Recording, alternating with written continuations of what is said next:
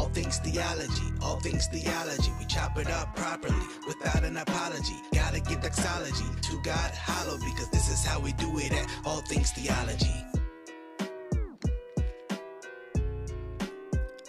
Well, grace and peace, grace and peace. Welcome back to another episode of All Things Theology, where I'm your host K Dub, and today, yes, today we're gonna be talking about Mike Todd. yeah, uh, what a crazy week. Let me let me just say, if it looks like half of my face is swollen or I've gained about five pounds, it's because one of those is true.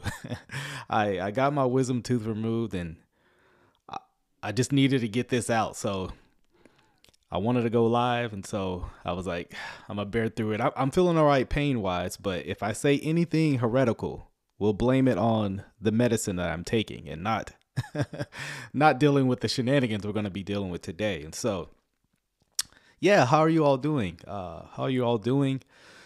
Recently, someone sent me this sermon of Mike Todd, and the sermon title is called, guys, this is not a joke. It is called King King Dumb. Kingdom. What? Bro, what are you talking about, man? So I heard that, saw the title name, and I'm like, is this a sermon about himself? I don't get it. And so, um, I listened to the sermon, and boy, this is this actually may be one of his most troubling sermons. And I know I say that all the time. I say that all the time because he actually outdoes he outdoes my expectations every time. Every time I'm like, wow, it couldn't have got worse. and then I'm the next sermon, I'm like, oh my goodness, I shouldn't have said that because he's it's like he's trying to outdo that. This sermon actually is very interesting from the level of his psyche because um, he uses less props than I think he's ever I mean, the only uh, prop was used was a uh, Play-Doh ball and then Chick Fil A sauce. We will talk about the Chick Fil A sauce one. Um, but I thought it was very interesting, and so let's let's just get into it. You know, my face is swollen. I'm feeling wild. Let's just open up this right here. What I'm about to share with you, I honestly have never heard before. I am so now, let me let me actually go back. Be careful of when someone tries to prop up a new idea they never heard before. What what, he actually propping up isn't new, but it just shows how unstudied this man is. But we're gonna we're gonna talk about what was so new for him in the I don't know. Uh, he's around 36. Let's say he's been claiming to be Christian for 10 years. He's never heard of this subject. That should be troubling right here. Watch what he says he's never heard of. What I'm about to share with you, I honestly have never heard before. I am so full of this kingdom message, and I wanted to make sure that I was right in line with every. So, first off, he's saying that the message he's never heard of is kingdom. I, don't know how you've been sitting in a church for any length of time and never heard about the kingdom. It literally was Jesus' first message. I mean, if you're just going through the Gospels, you get there fairly quick. Uh, now hold on, Melissa. Don't steal my thunder. Don't steal my thunder. We're going to get to that for sure. But notice what he does when he says, "Okay, I wanted to make sure this message was right." Some of you may not have saw a problem with this, but I I, I think it's problematic. Uh, and I'll give reasons why in a second. Just let's let's play this. Thing that this Tuesday, me and Charles took a flight down to my uh, oversight pastor's house, Tim Ross, and I said, This what I'm about to preach. Ain't this what the Bible say? so uh he tells Tim Ross, and I know there's been people t- telling me I need to review some of Tim Ross's statements. I, I, I don't I don't really know who he is. I, I mean I know of him, but I don't know uh, in depthly. But this is his oversight pastor, uh, which even that's kind of interesting biblically speaking, right? But so instead of studying for himself and, you know, making sure it lines up biblically, he he flies out to wherever Tim Ross lives and says, "Ain't this in the Bible?" All right, that's my uh my uh wisdom teeth Mike Todd impression. Ain't this in the Bible, Tim? Right? Um One, why'd you have to fly out there to ask that question? That's that's kind of like my little point. Two, it shows Mike Todd's inability to actually study the Word of God for himself and to be confident in his own studies. Right? This goes back to the qualifications of an elder. What is one of the qualifications? That the elder must be able to preach sound doctrine. Right? I don't believe Mike Todd is. And the fact that I guess Tim Ross thumbs up this message because this message was pretty bad. And we're going to get into some examples of that. And then I'm going to actually share some of the good stuff he said. But I'm going to, we're going to show how a lot of this sermon was actually very um, problematic as well. And so he went out to wherever Tim Ross lives. I don't know where he lives and said, Ain't this in the Bible? right. Uh, very interesting that he had to go fly out somewhere to ask someone, is this in the Bible? I mean, you studying the Bible? I mean, like, I, I don't. Just very interesting that a that a pastor did this, right?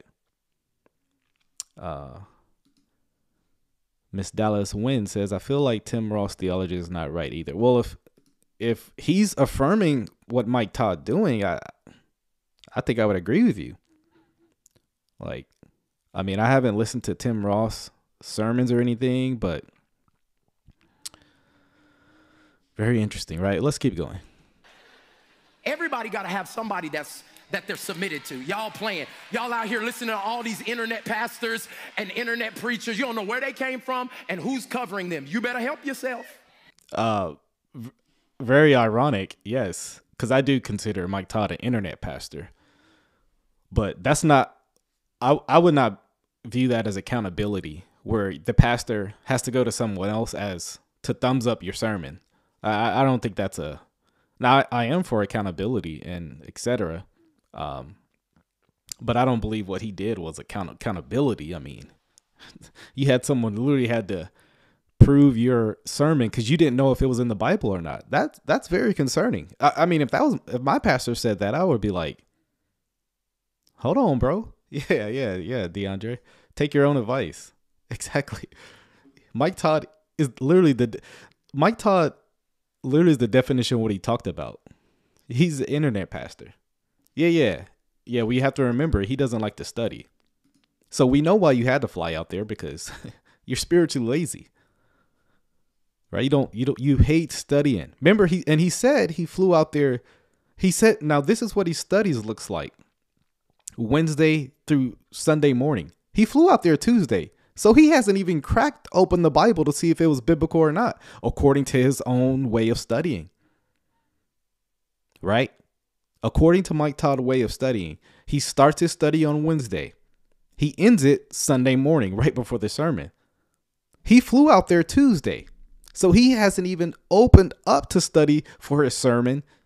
That lets me know he, he he's not doing any study prep before he actually asks someone, is this in the Bible? Don't come up with your sermon before you actually do the study for the sermon. You know? Let's keep going.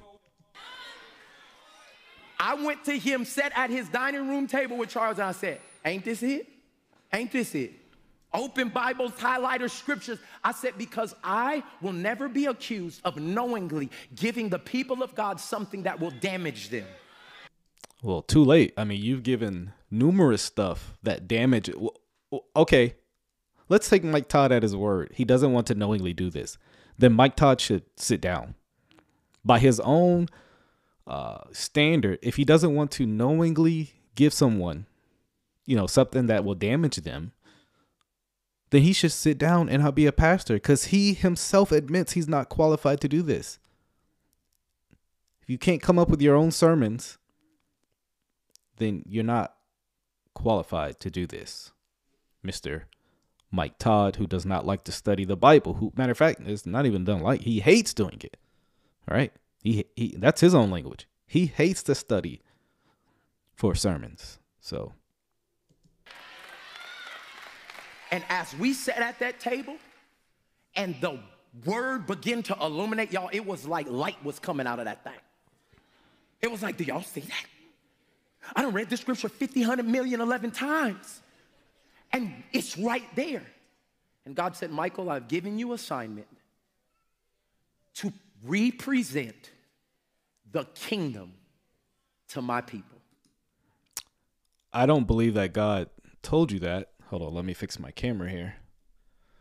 I don't believe God told you that because what was wrong with the old presentation, right? Remember a sorry, a you know, God said this is according to Mike Todd. God told Mike Todd to represent the kingdom.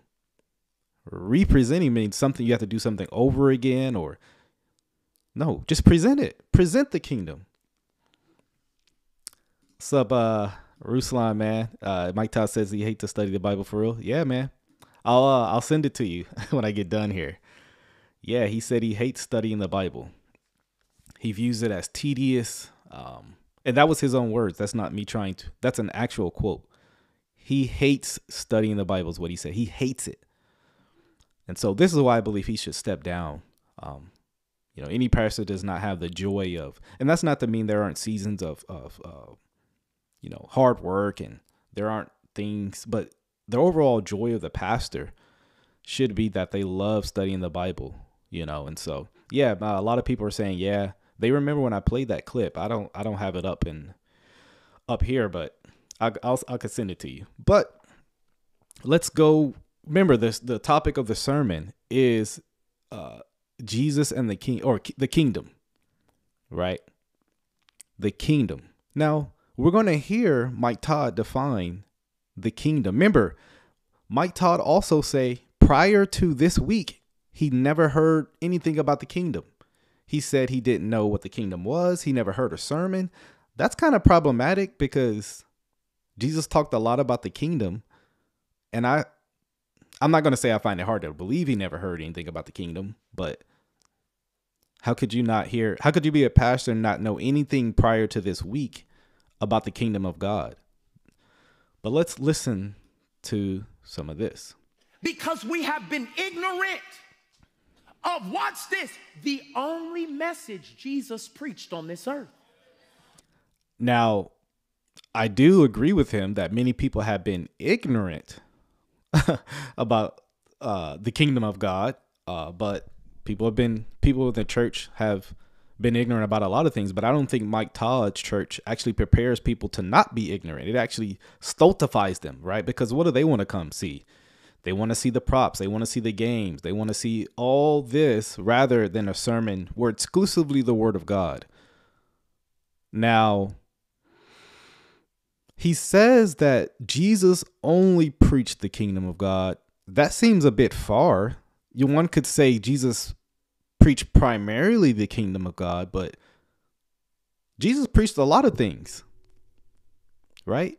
He says he's going to prove it, but he actually never proves his point. Jesus preached a lot of stuff. He preached on hell. He preached on, you know, finances. He preached on a, a lot of stuff that wasn't the kingdom of God. And I'm going to show you how um, Mike Todd actually does not understand what the kingdom of God is. Now, I might offend some some people's particular theologies, and that's that's fine. But I want you to hear me out with a biblical view in mind, right? Not an open view in mind, but a biblical view in mind, right? so let's keep going. I'm going to prove to you at the end of this service that Jesus talked about nothing else except the kingdom. Your favorite Bible scriptures from Jesus was an illustrated sermon about, guess what?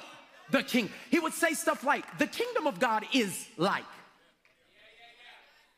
Now he goes on just I didn't I didn't put this in here, but he just goes on to show other texts where Jesus talked about the kingdom. That's actually not proof that that's the only thing he talked about. Yeah, Jesus talked a lot about the kingdom, but to say he only talked about the kingdom, that seems to be a a stretch maybe to make your point of the sermon, but not actually true biblically. So did Tim Ross give this thumbs up? Uh, like I said, I don't know. I don't know. He had to fly out there Tuesday to do that. So, um, and he would go into a story, and then he would say, The kingdom of God is like he was trying to get it through our heads that the only gospel message you need to know to live a victorious life on this earth is the message we're missing. even with that said, it shows what Mike Todd thinks about the kingdom. Remember, he's, he says, matter, matter of fact, let me play back so, so I don't quote him out of context. Victorious life on this earth. Only gospel message you need to know to live a victorious life on this earth. So, the only gospel message we need to know to live a victorious life here on this earth, right? Is the message we're missing. Is the message we're missing, which he thinks, which he says is the kingdom.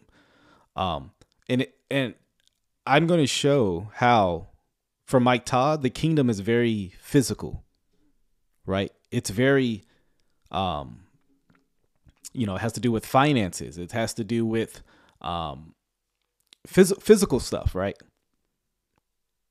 My position, and and maybe we can get some fee- feedback uh, from the chat. If you can point to it in a material, physical way, it's not the kingdom. Right? And my, unlike Mike Todd, I'm going to demonstrate that. um, let me see here.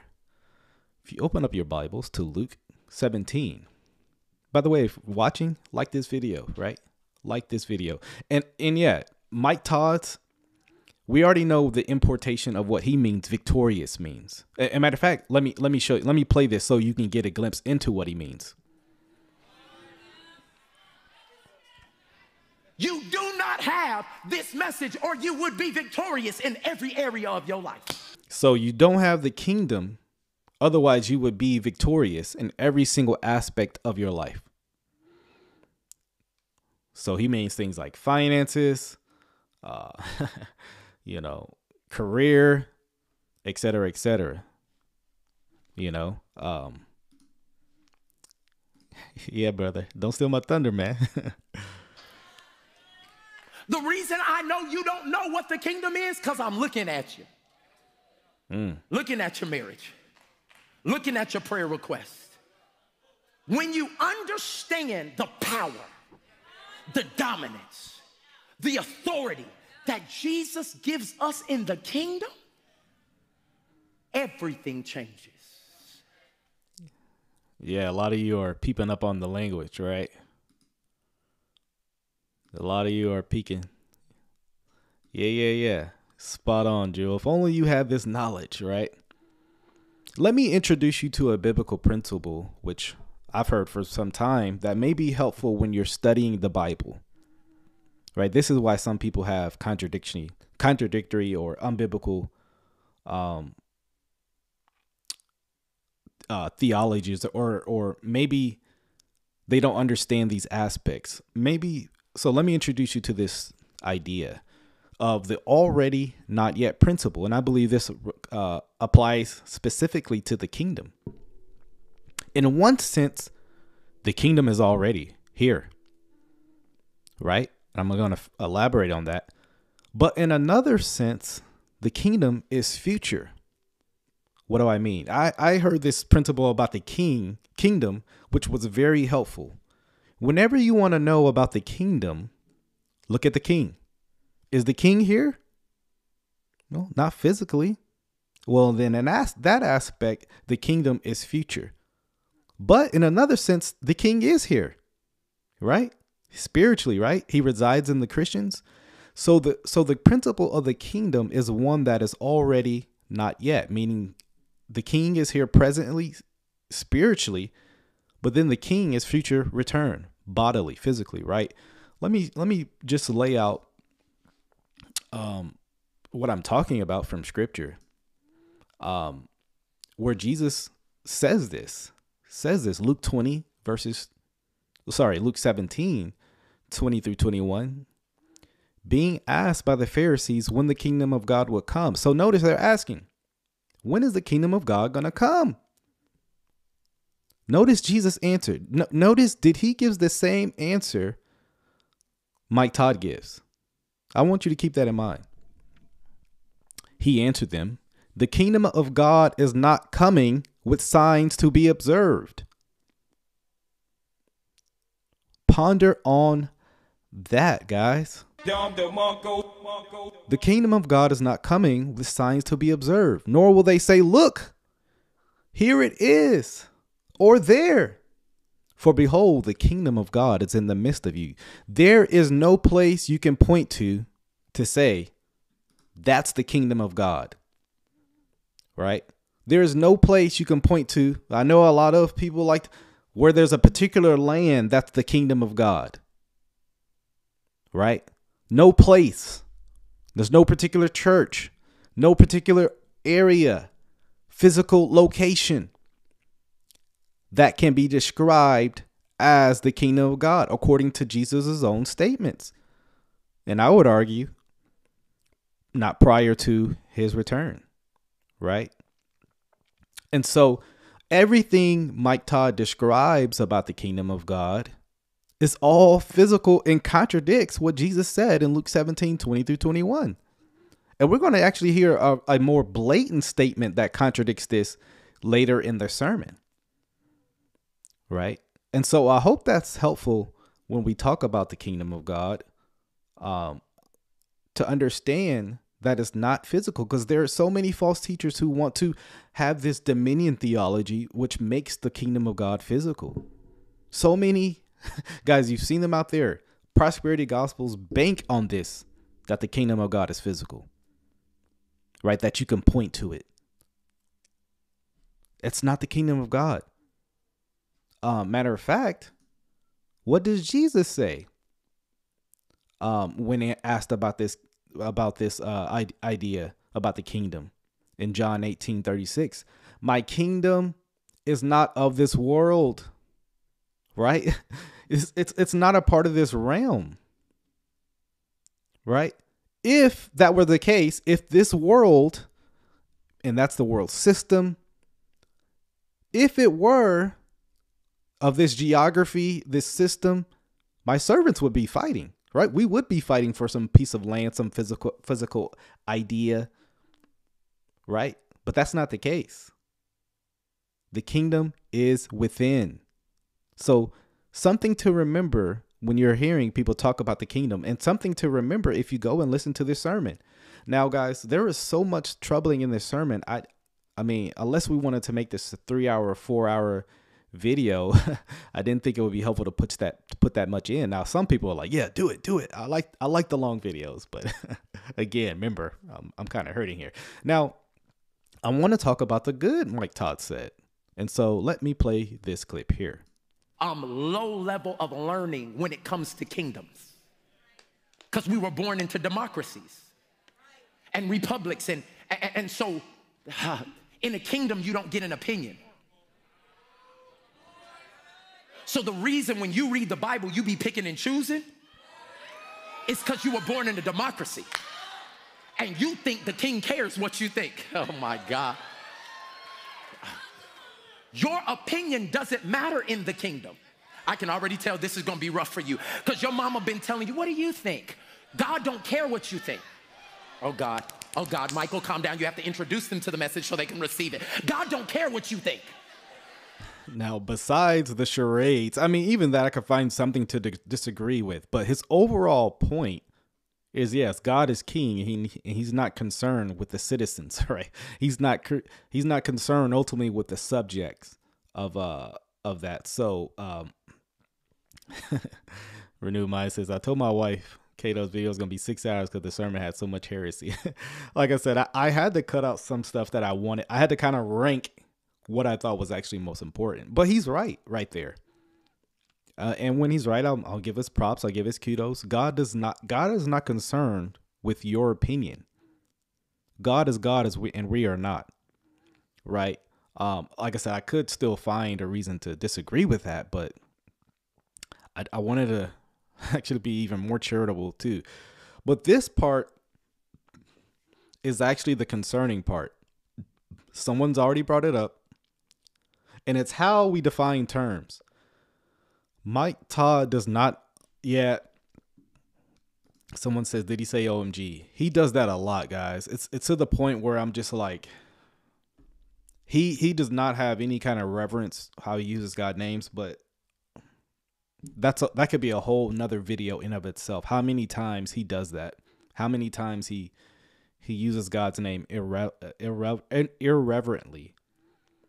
But I want to play this clip because I think if I played it, uh, it'll show you better than if I talk about it first. So let's let's get into When it. When I said to you that our greatest adversary is not the enemy, it's ignorance, I want you to, to know that that is confirmed in the Word of God in Hosea 4 6. When the Bible says, My people are destroyed from a lack of knowledge. Do you know it's interesting when I begin to study this scripture that the word knowledge in Hebrew means light? Now, um, the word knowledge in Hebrew doesn't mean light. It, it can be used. Light can be. Uh, he's actually confusing meaning versus interpretation. So the and this is why it's important because the word knowledge always means knowledge, but the word light can sometimes refer to knowledge in its meaning and its application. And we're going to show actually why this is actually dangerous. Not what I'm talking about, but Mike Todd's understanding of the word. Because it shows just because you see the word light doesn't mean it always refer to knowledge. Sometimes it can refer to physical light. Um, sometimes it can refer to, you know, it can refer to knowledge sometimes. Some so you have to ask the question in the context, what is this phrase or this word uh referring to? So just because you see a word does not mean it's always referring to the same thing. And this is a perfect example of this. Um that just because you even define a word certain way, you know, let's take for example the word world. World in the Greek has at least nine different definitions according to its application. But if you assume the word world means that every single person, every single time you use it, you're going to actually come into some problems when you uh, engage the text. yeah, I like this. I like this. Uh, do you know the word Hebrew means Hebrew in Hebrew? exactly. Exactly. That's this is what yeah, that's funny. But let let me actually play this so you can see what I mean. So he's saying the word knowledge or, or is it hold on, let me let me play it back so we make sure he's saying what he's saying. That our greatest adversary is not the enemy, it's ignorance. I want you to, to know that that is confirmed in the Word of God in Hosea 4 6. When the Bible says, My people are destroyed from a lack of knowledge. Do you know it's interesting when I begin to study this scripture that the word knowledge in Hebrew means light? That my people are destroyed because they don't. And let me let me stop right there. I'm not familiar with any lexicon that just says knowledge actually means light. He's actually confusing light can sometimes in its application mean knowledge, but we'll let him make his point. Are destroyed because they don't have enough light in an area. So he says, well, the reason why people are destroyed is because they don't have enough light. If only they just knew, then everything would be fine. Well, I can tell you firsthand from knowing people, seeing people know the truth, that that's not the case. So this is actually is a denial of man's sinfulness, man's own sinful nature. If you just teach man true facts, then he says, well, they won't be destroyed. That's he has no idea of the suppression of truth right there. In his idea, man isn't suppressing the truth. They just need they just don't know about it. They're ignorant. This is see, this is why I say Mike Todd is not qualified to be pastor because he's yeah, someone talked about so much equivocation going on. None of this actually makes sense, but it actually gets worse, guys. Dark in the area.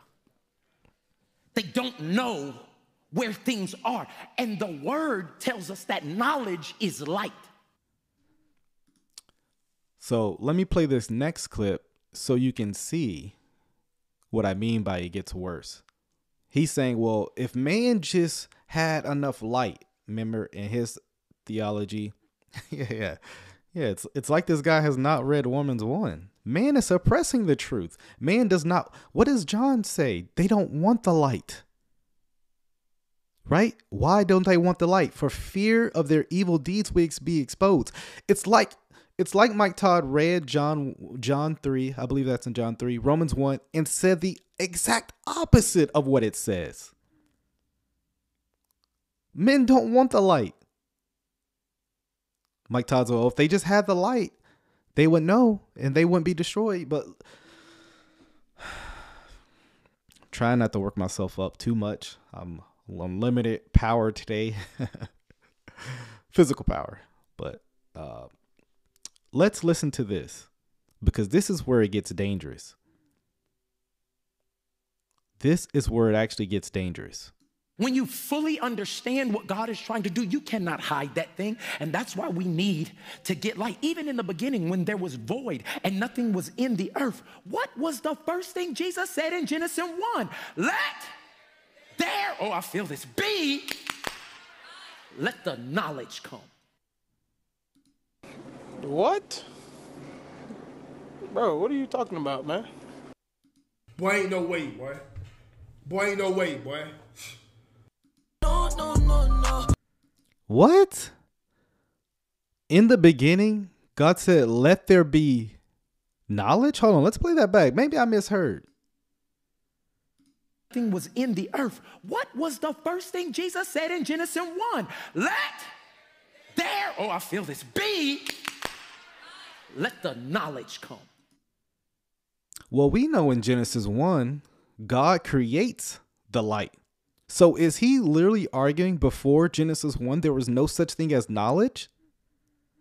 This is why Mike Todd is not able to preach. This is why I say he should not be a pastor. This guy got on the stage and said the light there was knowledge.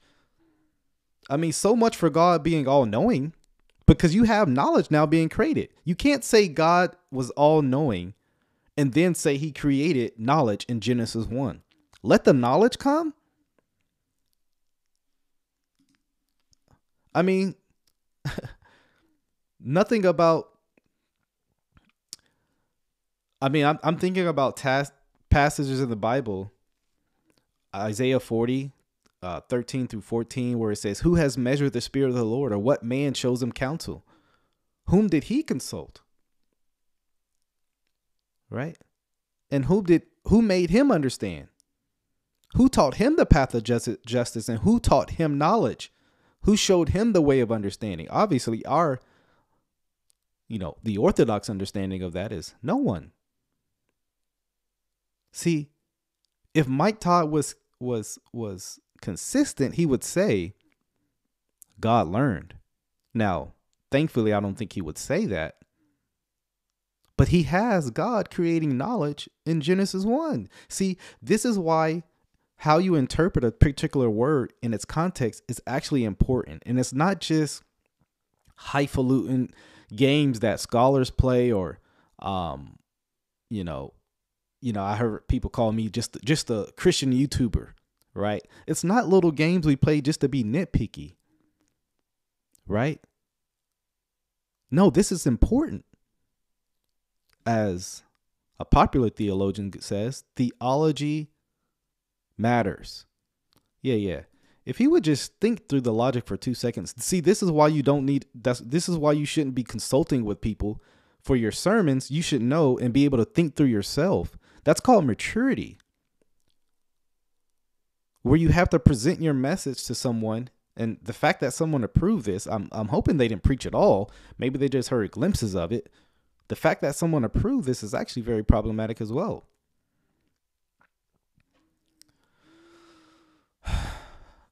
It, it it's very frustrating that um, this was preached in a sermon. Now, because guess what? If Mike Todd is seen as the pastor, and generally, not always, but generally, pastors are the most mature when it comes to, or most knowledgeable when it comes to God's word.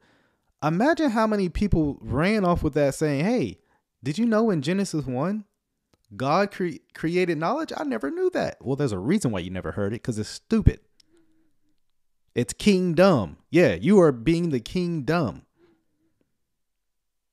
when it comes to this. And I know you don't like when people say this, but Hey, who mans is this? Oh, mans This This guys, this is why we have to take serious. Preach the word.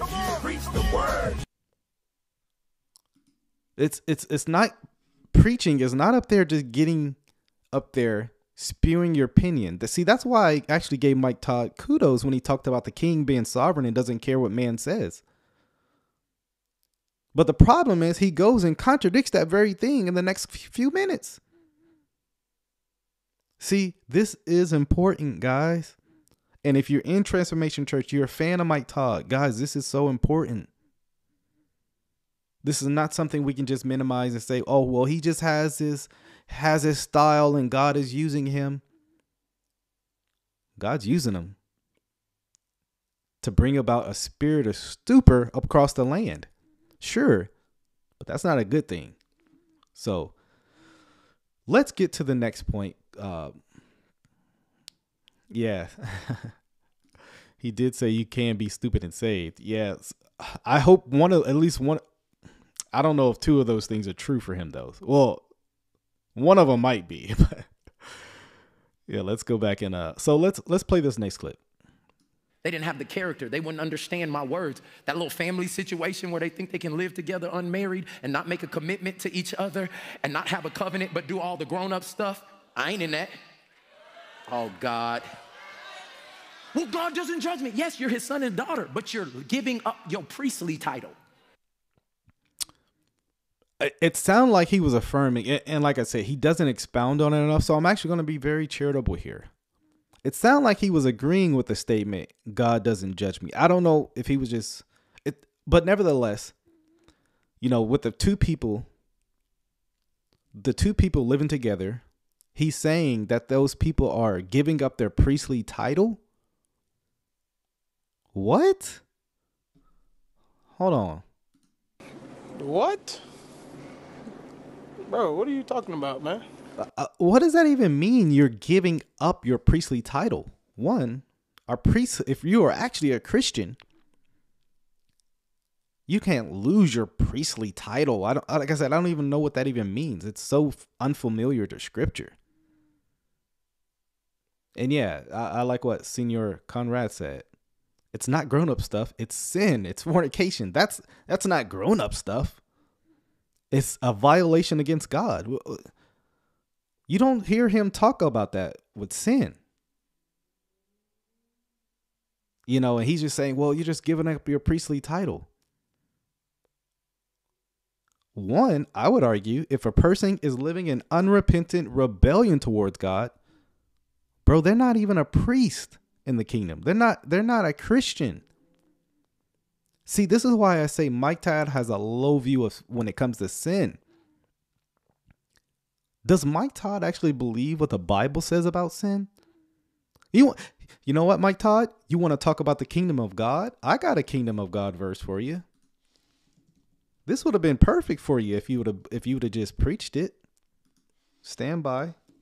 I didn't have this is on the fly. I just thought of this. But notice what the text says.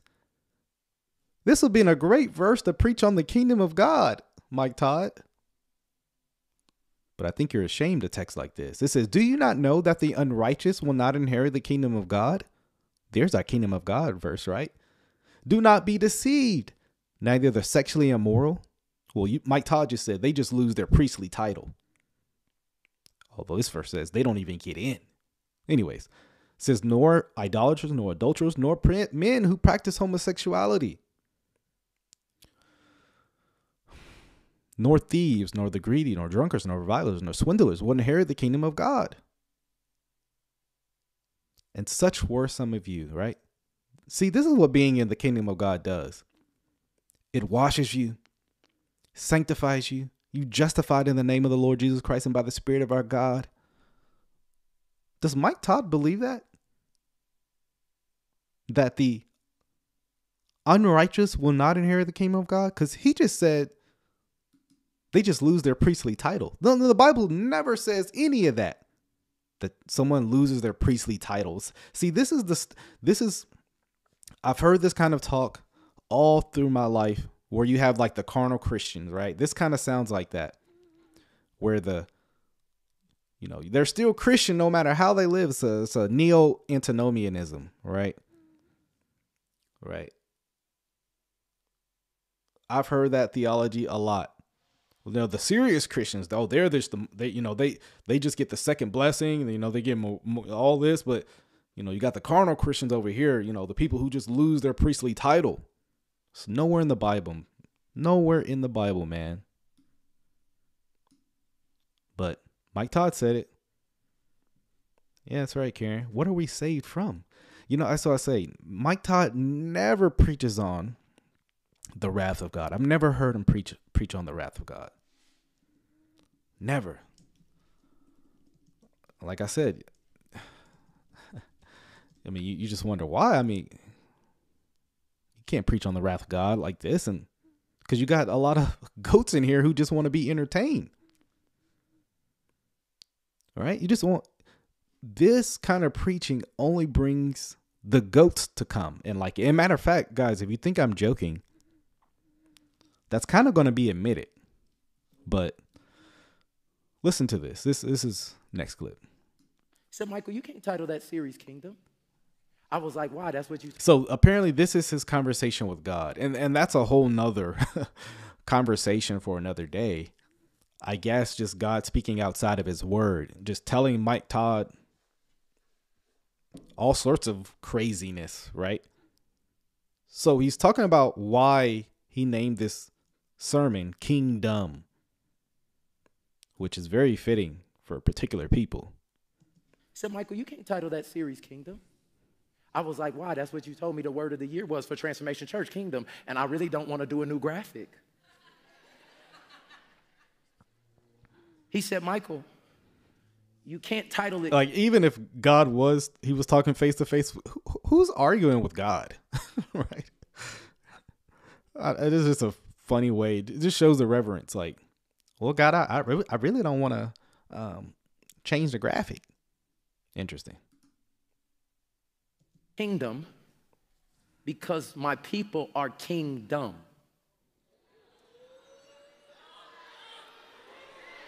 The title of this series is Kingdom. like I said, uh, it's very fitting given how he handles the text, but interesting. We can't talk about the kingdom of God because we are king, we are ignorant of what the Bible says about the kingdom. I can put the mic in front of pastors and they have no idea what the kingdom of God is. I can put the mic in front of praise and worship leaders, in front of singers, in front of musicians, in front of theology majors, and they have no clue about the only message Jesus taught about. Yeah. Um. Yeah, yeah. Pam, great observation. Didn't he just say we're not talking back to God? And yeah, remember he said, you know, God don't care about opinion, but here he was giving his opinion to God. That's what I'm saying, man. One, he's so so contradictory. But yeah, here here he is insulting. Oh, this is a great point. As a shepherd, whose fault is it? That's that's so true. yeah, bro, you didn't know what it was till last week either. You know, you ever met someone who just learned something like two minutes ago and they want to let everybody know how much they know it? This is Mike Todd. One, he's wrong about the kingdom of God, but he thinks he knows what the kingdom of God is. So he's arrogant in it, right? Or let me use, he's just confident in his so called knowledge. One, he was wrong about knowledge. He's wrong about the kingdom of God being physical etc., etc. He, he he actually has no knowledge of the kingdom. This this sermon had so much error in it, but here he says God gave it to him. Let me just let me give you let me give me a softball one, right? And this is something we hear all the time, but check this out. God says, I don't want you to turn to anything culture has made up. Y'all know religion was made up by culture. Jesus never talked about religion. All he wanted was a relationship. Religion is man's attempt to fill an eternal void for the kingdom. Now, anyone making the distinction of religion, relationship, shows me they're not even reading the Bible or what kind of preaching they're already hearing. The Bible is not anti religion. Did you know that? I mean, one of the most clearest verses on this comes from the brother of our Lord Jesus Christ. Oh, I thought I had it up here. Hold on, let me uh Sorry. Uh I think it's in James 127. Yeah. James 127, the brother of our Lord Jesus says, religion that is pure and undefiled before God the Father is this. And goes on to describe the religion God loves. But Mike Todd told us God hates religion. The Bible tells us God loves religion that is pure and undefiled. Who should I believe? the brother of Jesus, which was inspired by the Holy Spirit, or Mike Todd, who just found out what kingdom was last week? I'm gonna go with uh, James. I'm gonna go with the the scriptures, the Bible. You know, God's inspired word. I get it. We're in this culture. I, I remember when that religion relationship stuff first formed about, right? And and and now we see it, and you guys who watch my channel know. uh, religion is used to uh, combat anybody disagreeing with them, right? A lot of these Christians is ducking the smoke. I want all the smoke. I love religion. I love God's religion that He's established, that He's formed. God does not hate religion, according to Scripture. If that's our guide, if that's our standard, then where does this theology come from? It came from the exact place he said it didn't come from culture. he said religion created culture. No. Religion told culture told you to hate religion. God said, you know, hold on, let me, I got I got to it's the perfect timing for it, so I got to do it. You know who created religion? God did. God did. God created true religion. Now, God hates false religion. Anybody, again, anybody who's saying to hate religion, I don't know what they do with James 127, where it literally tells you the religion God loves. Now, if you want to say God hates false religion, sure, say that, but don't say he hates religion. I mean, come on. Now, I've been stating how Mike Todd's church appeals to certain people. His church appeals to people who want to be entertained right? Um, someone says, "When did religion become a buzzword for bad theology?" I don't remember the guy's name, but I remember that. What was the spoken word? Why I love Jesus but hate the church. I think that's what it was called. Um, but that spoken word, man, I I I must have been that must have been like a 2012, 2011. I remember that poem, spoken word, kind of came real popular, and ever since then, man, I'm, and I'm not blaming him. But I'm sure it existed prior to that. Um, but that's when I remember that kind of theology, ideology becoming very popular, and so. But yeah, I've been I've been sharing how Mike Todd's teachings, his sermons appeals to a certain audience, and as an audience, are goats.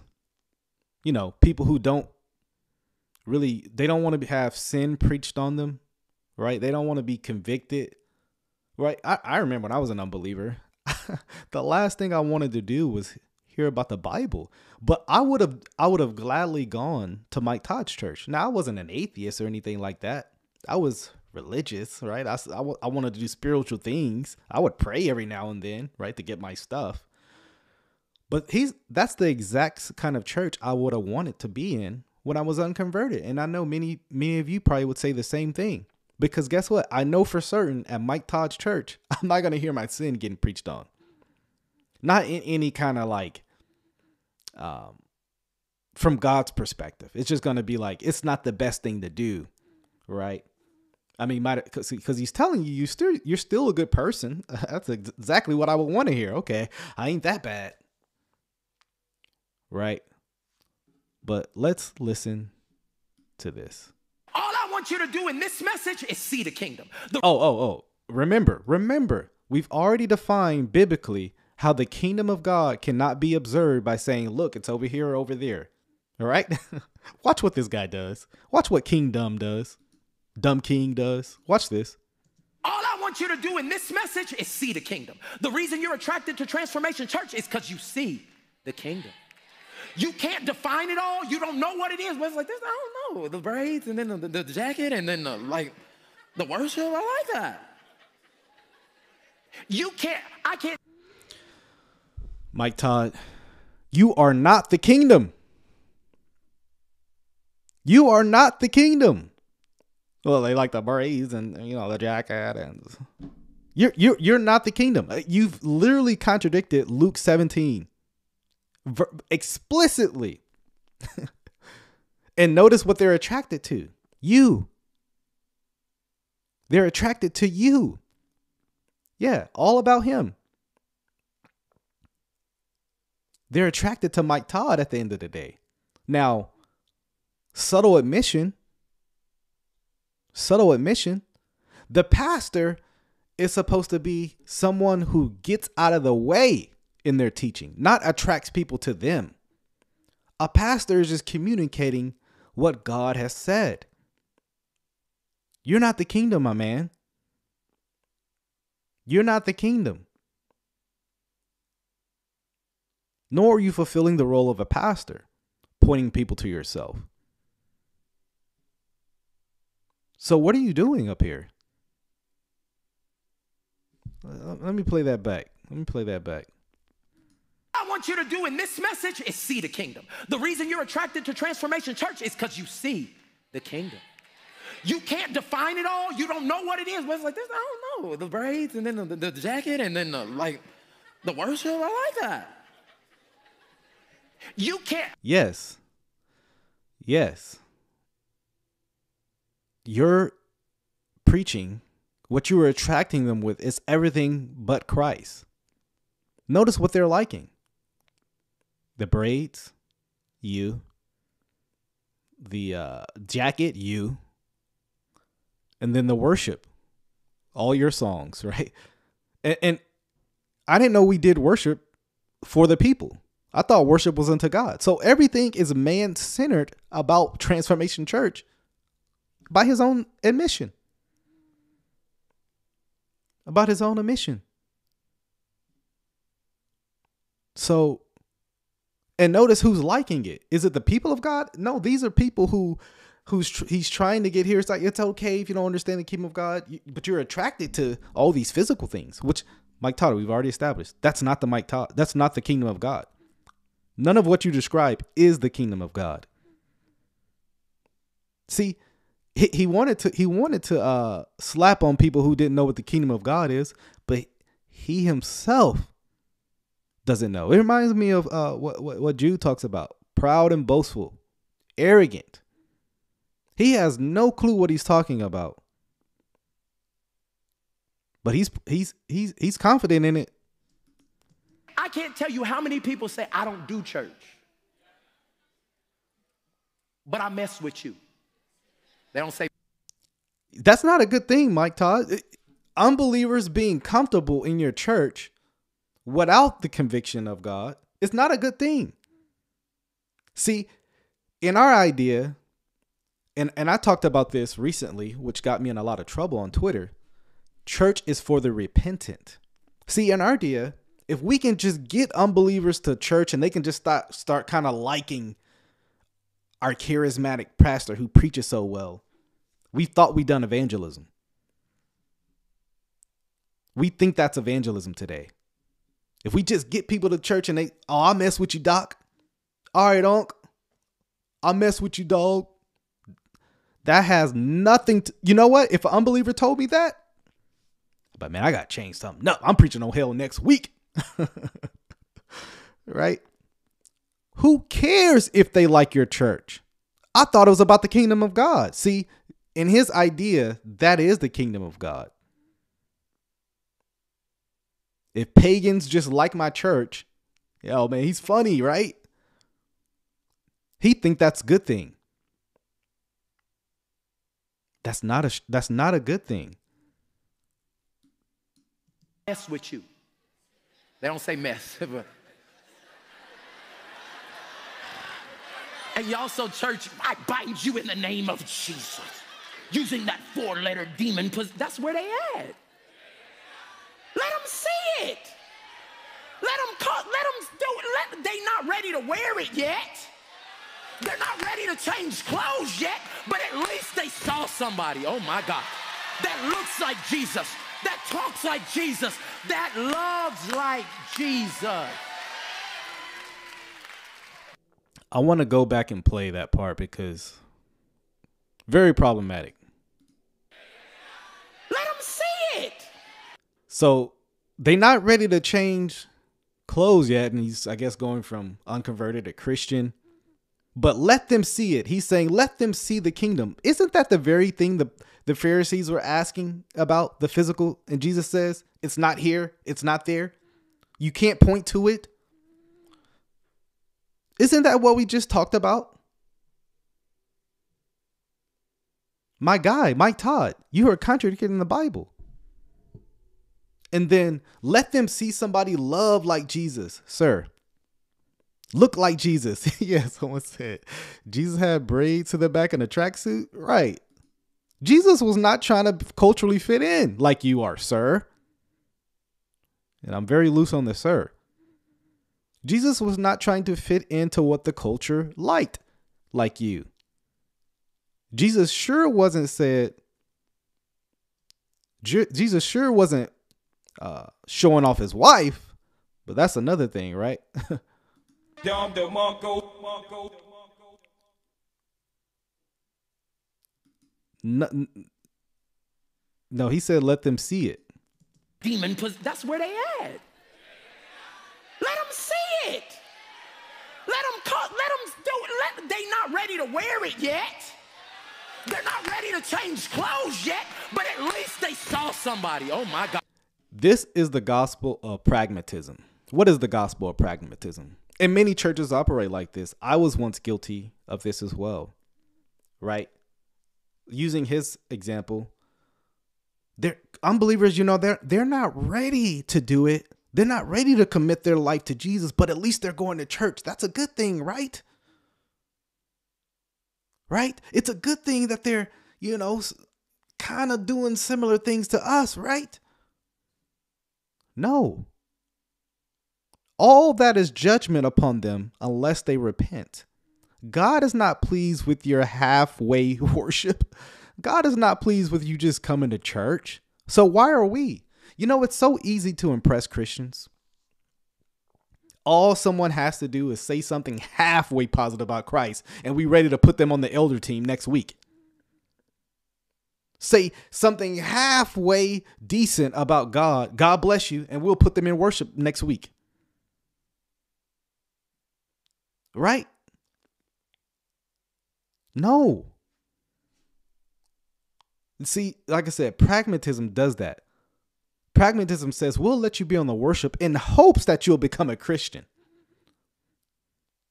We'll let you preach a sermon in hopes that you'll get closer to God rather than just doing what the Bible says. Preach the gospel to them, right? In hopes that they believe the gospel. Like I said, pragmatism is dominating the church. It's dominating the modern church. We do what works. See, that's why they got all the lights in the and the shows and this is why most churches you know, they do worship for 45 minutes and the sermon is about 15 because it's what works. Right? Anybody that can halfway speak good, they'll they'll put up on the pulpit. I've been in churches like this. Guys, I was I was a part of it. you show any kind of gift, they put you on stage. said the gospel of pragmatism is what defines many churches. Not the Bible. Not the Bible. I, I wish not I wish that was not the case. Oh, that's this is Jewel always dropping jewels She says pragmatism in this context is a functional denial of the Holy Spirit. That's right. That's right. Why can't we just do what the Bible says? Why can't we just why can't we just preach the Bible? Let he who comes comes by the drawing of the Spirit rather than saying, you know, diluting the word and then pleased when pagans are don't mind sitting in our church. Why can't we just preach the Bible? Get rid of the props. Get rid of all the smoke machines. This preach thus saith the Lord. See, many people think their word, their fresh word is better than God's word. I want that. Hey, the old word is still fresh to me. God's sent does not run out. God's sent does not run out. It's that everlasting flavor. I still want what he said 2,000 years ago, 4,000 years ago, because it's still relevant. It's still relevant. Amen. Can I get an amen in the chat? I mean, I'm, you know, but in all seriousness, this is what we need. Not not Mike Todd's gleefulness because pagans are don't mind coming to his church. And guess what? Don't mind changing to stay there. That's actually problematic too. His gospel doesn't actually command you to change. His gospel doesn't demand you to do any of that. It's okay, stay as you want. We understand that you're not ready to change your clothes. We understand that you're not ready to give it all up for Christ. Was that Paul's message to the Jews? Hey, I understand. No. No, that was not the message of the Bible. And that's what we should be seeking God's word. So, yo, yo, yo, my bro is in the building. Have to call you soon, bro. Love you, man. But uh let's actually move on. Remember, I, I I've already discussed how Mike Todd um, redefines words, makes is not familiar with things like context, you know, exegesis and hermeneutic. I mean, I, I wonder what Mike Todd would say if I would say ex, ex, extra Jesus. hermeneutic, don't know him. but uh let's see how he defines other words in the Bible. But I figured out what precept means pre meaning before, sept meaning thought. When you hear the word precept, it's the before thought. Now, again, this caused me to look up some uh, some word studies on the on the you know so some lexicons on the issue because I was like, I've never heard this before. What, me when I heard something, when I hear something I've never heard before, it doesn't cause me to like oh, I'll take it. It caused me to go look at it. Like, I'm gonna have to look at that. So I looked it up, looked up some lex- lexicons, looked up the Hebrew, and I never saw any word a precept that means that. So it caused me to think, how is he getting that? You know what I think he's doing? I think he's thinking of the word, I think he's thinking of the word pre as in, you know, uh, the etymology pre meaning before, and, and sept like concept, pre thoughts. but Mike Todd, that's not how words are always used. I hope you don't think that about the grape nut. That is not a fruit. you know? So you can't always do this with words. The word precept is a command, a charge of God.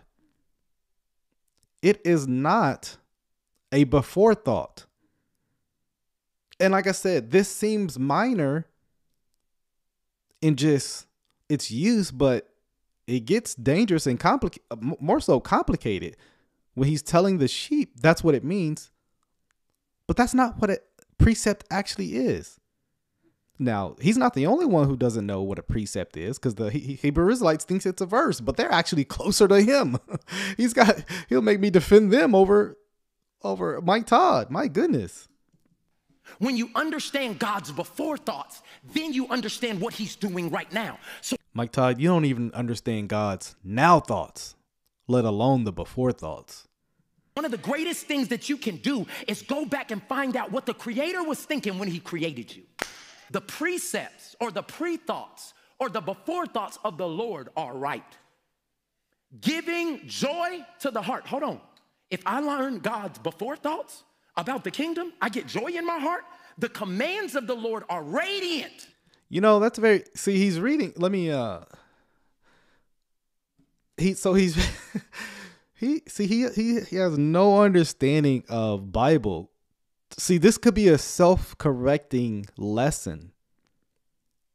Um if he actually just understood the Bible. Let me actually move this out of the way for a second.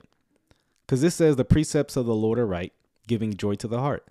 The command of the Lord are radiant, giving light to the eye. See, funny enough, that's where light is actually being used of knowledge. But oftentimes in the Hebrew, they will repeat a uh, a, a, phrase or, or similar sentence to mean the same thing.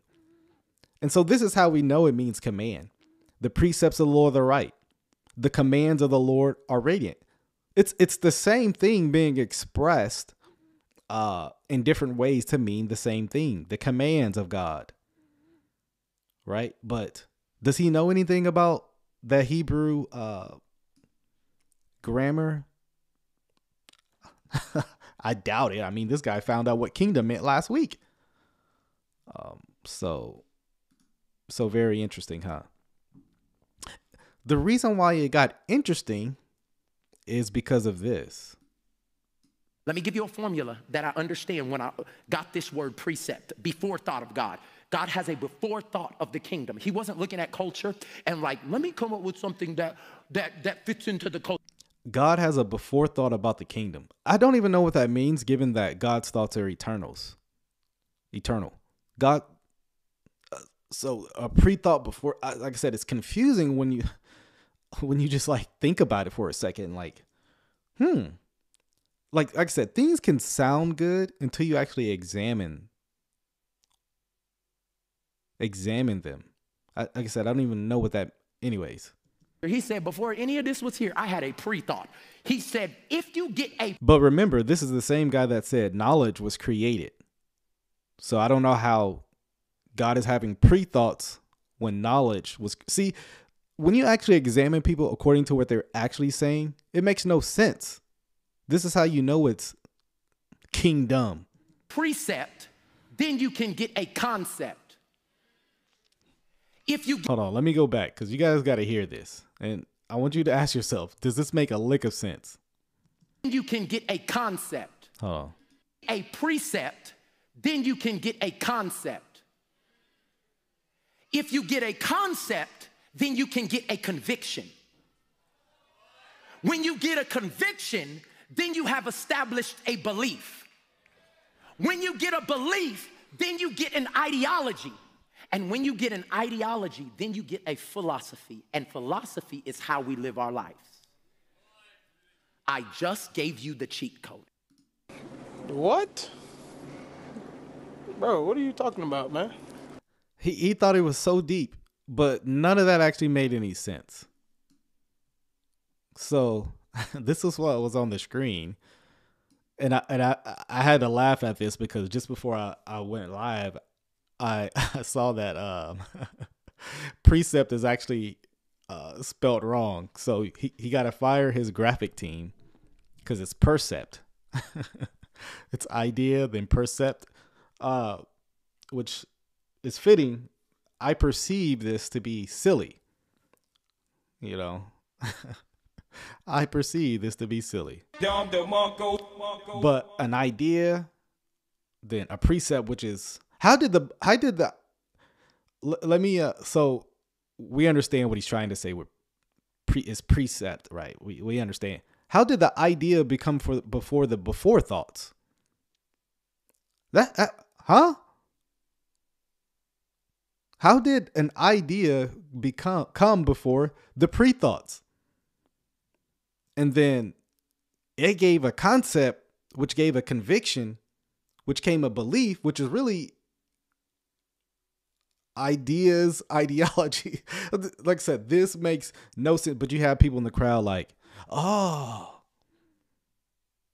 Oh, they're just loving it. No lick of sense. Right. He doing the best he can. Yeah, we're gonna get to that.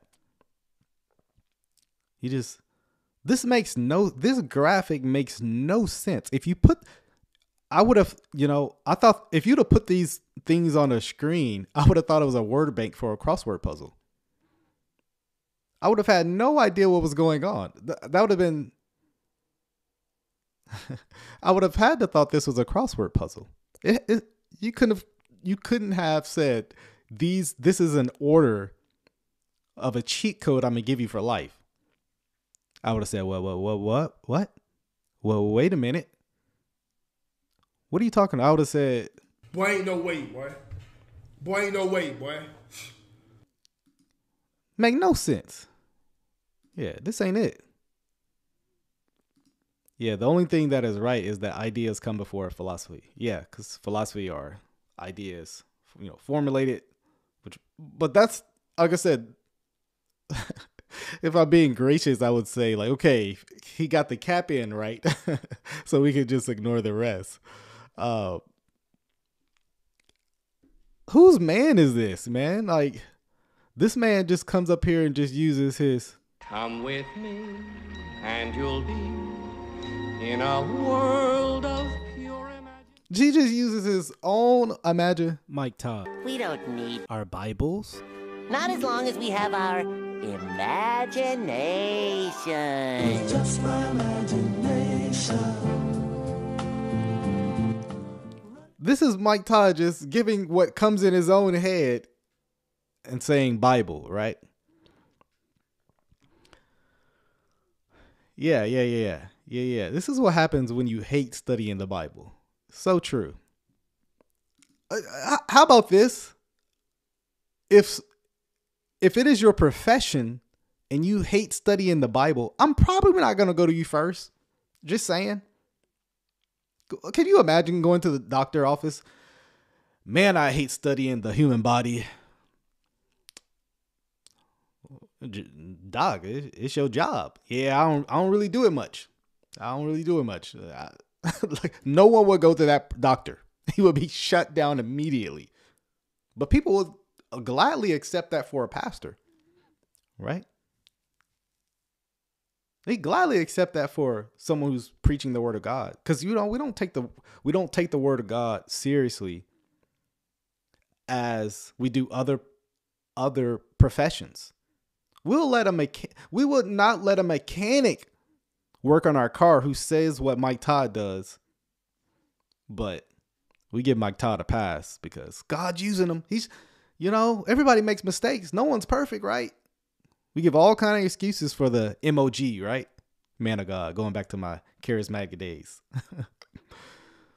yeah, man, we, we wouldn't we wouldn't do that. But I've talked about some of the silliness of Mike Todd, but again, I'll give him kudos when it's deserving. Then you will be arrested, persecuted, and killed. Do you really want to be a follower of Jesus? This is what they should put on the billboard. Be a citizen of the kingdom where you will be arrested, persecuted, and maybe even killed.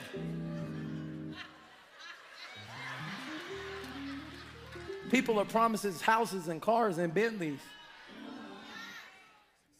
He said, Every day you better pick up your cross and follow me. You sure you want to live this kingdom life? Because you got to have some skin in the game. I'm saying this to scare you. Now, shout out to Mike Todd for that because that was actually true. I, I I think you would see less Christians and you would see more sincere ones in times of persecution. But the problem is he just contradicted what he said at the beginning of the sermon about the reason why people aren't having a victorious life is because they don't accept this kingdom definition of him. If they did, they would see um, their marriages change, their their their uh, finances, et cetera, et cetera. That literally contradicts everything you just said about that. So, just very interesting, very interesting. Now, this is just a short statement and it's not elaborated on, so I can only, you know, say as little or as much as he did, but it causes me to raise questions on more so on what he think the primary thing of the kingdom is. Now, guys, if I asked you that question, what would you say? Let's let's do a little let's do a little not a game, but a survey. What is the primary thing or person or yeah, well, ask well, let's say this. What is the primary aspect about the kingdom? And I'm going to write mine down here just so I'm not cheating. Uh, the primary deal, like everything else, points to this. Okay. Let's see. Someone say, can we do a fundraiser to send Michael Todd to seminary? Oh man, that would be funny. But yeah, I, I, would love to hear your answer. This this this one is gonna cause for some um, um, some participation. Sunlight says servanthood. BCDC says Jesus. Right? Matthew says Jesus. Um, yeah, I, I, yeah. Let's get some more answers going in here. Yeah, this, you you guys didn't know you're gonna be tested today. Denise says Christ. Okay. Um. Yeah, maybe maybe a few more. Then I will give you my position. Antonio says Jesus Christ. All right, I like it. All right. Maybe one more. King Jesus. I love it. I love it. Adoration of Christ. Good answers.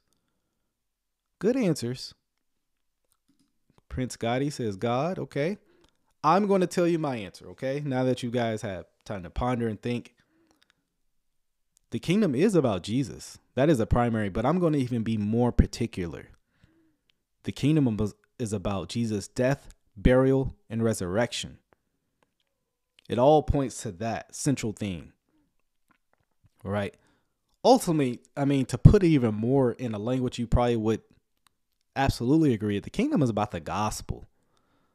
It's about his death, his atoning sacrifice, his life, and resurrection. Right? Would anybody disagree with that as the primary aspect of the kingdom? Right? Would would anybody disagree with that? I mean, other things are a part of the kingdom, obviously. But yeah, Antonio says facts. Okay, so he agrees. You agree? Amen. All right, so yep, the foundation. A, a lot of people, a lot of people are agreeing. Right? So this statement was very interesting. And like I said, I'm not going to make a big deal about it because he never really elaborates on it, but it lets you know kind of where he is and his thinking about the kingdom. Read, read the last part, mama. And the good news. Somebody say good news. About the kingdom. Hold on, no, no, no, no, no, no, no, no, no, no, no, no. I thought it was the good news about the cross.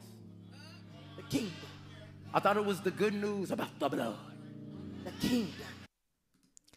Like I said, he never actually elaborates on it, but but notice, I thought it was the good news about the cross.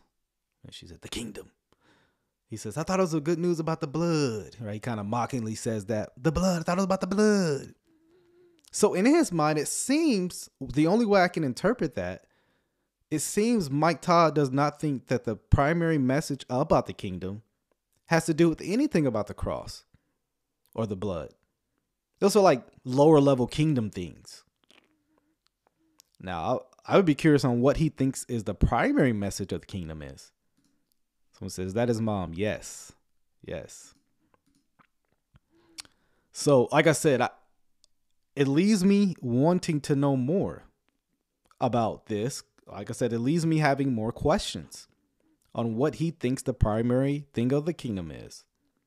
Um, like I said, this is Mike Todd, though. I mean, so all right. So a couple more things and we will wrap this up. But let's check this out as well. I want us to look at scripture so close that I want us to be like, dang, that was there the whole time. Well, you got to love it for you to get that reaction. So, uh, you might want to start loving what you're looking at and studying so you can actually be amazed at the God's in debt uh, or his uh, riches of the debt. Right? So, yeah. I told the team there's some messages I'm going to have to go back and, and watch and see if I need to take them down. Some? uh, some? I would say majority of the messages. And matter of fact, you might have to take not might, you will have to take this one down. Cause this was filled with so much error. So um I don't know what you mean by might. Uh, so yeah. See, you too prideful for that. I said, I was kingdom. Was? Was? Uh, he, was is past tense, Mike Mike Todd. I, I understand I gotta help you with some of these words, but was is past tense.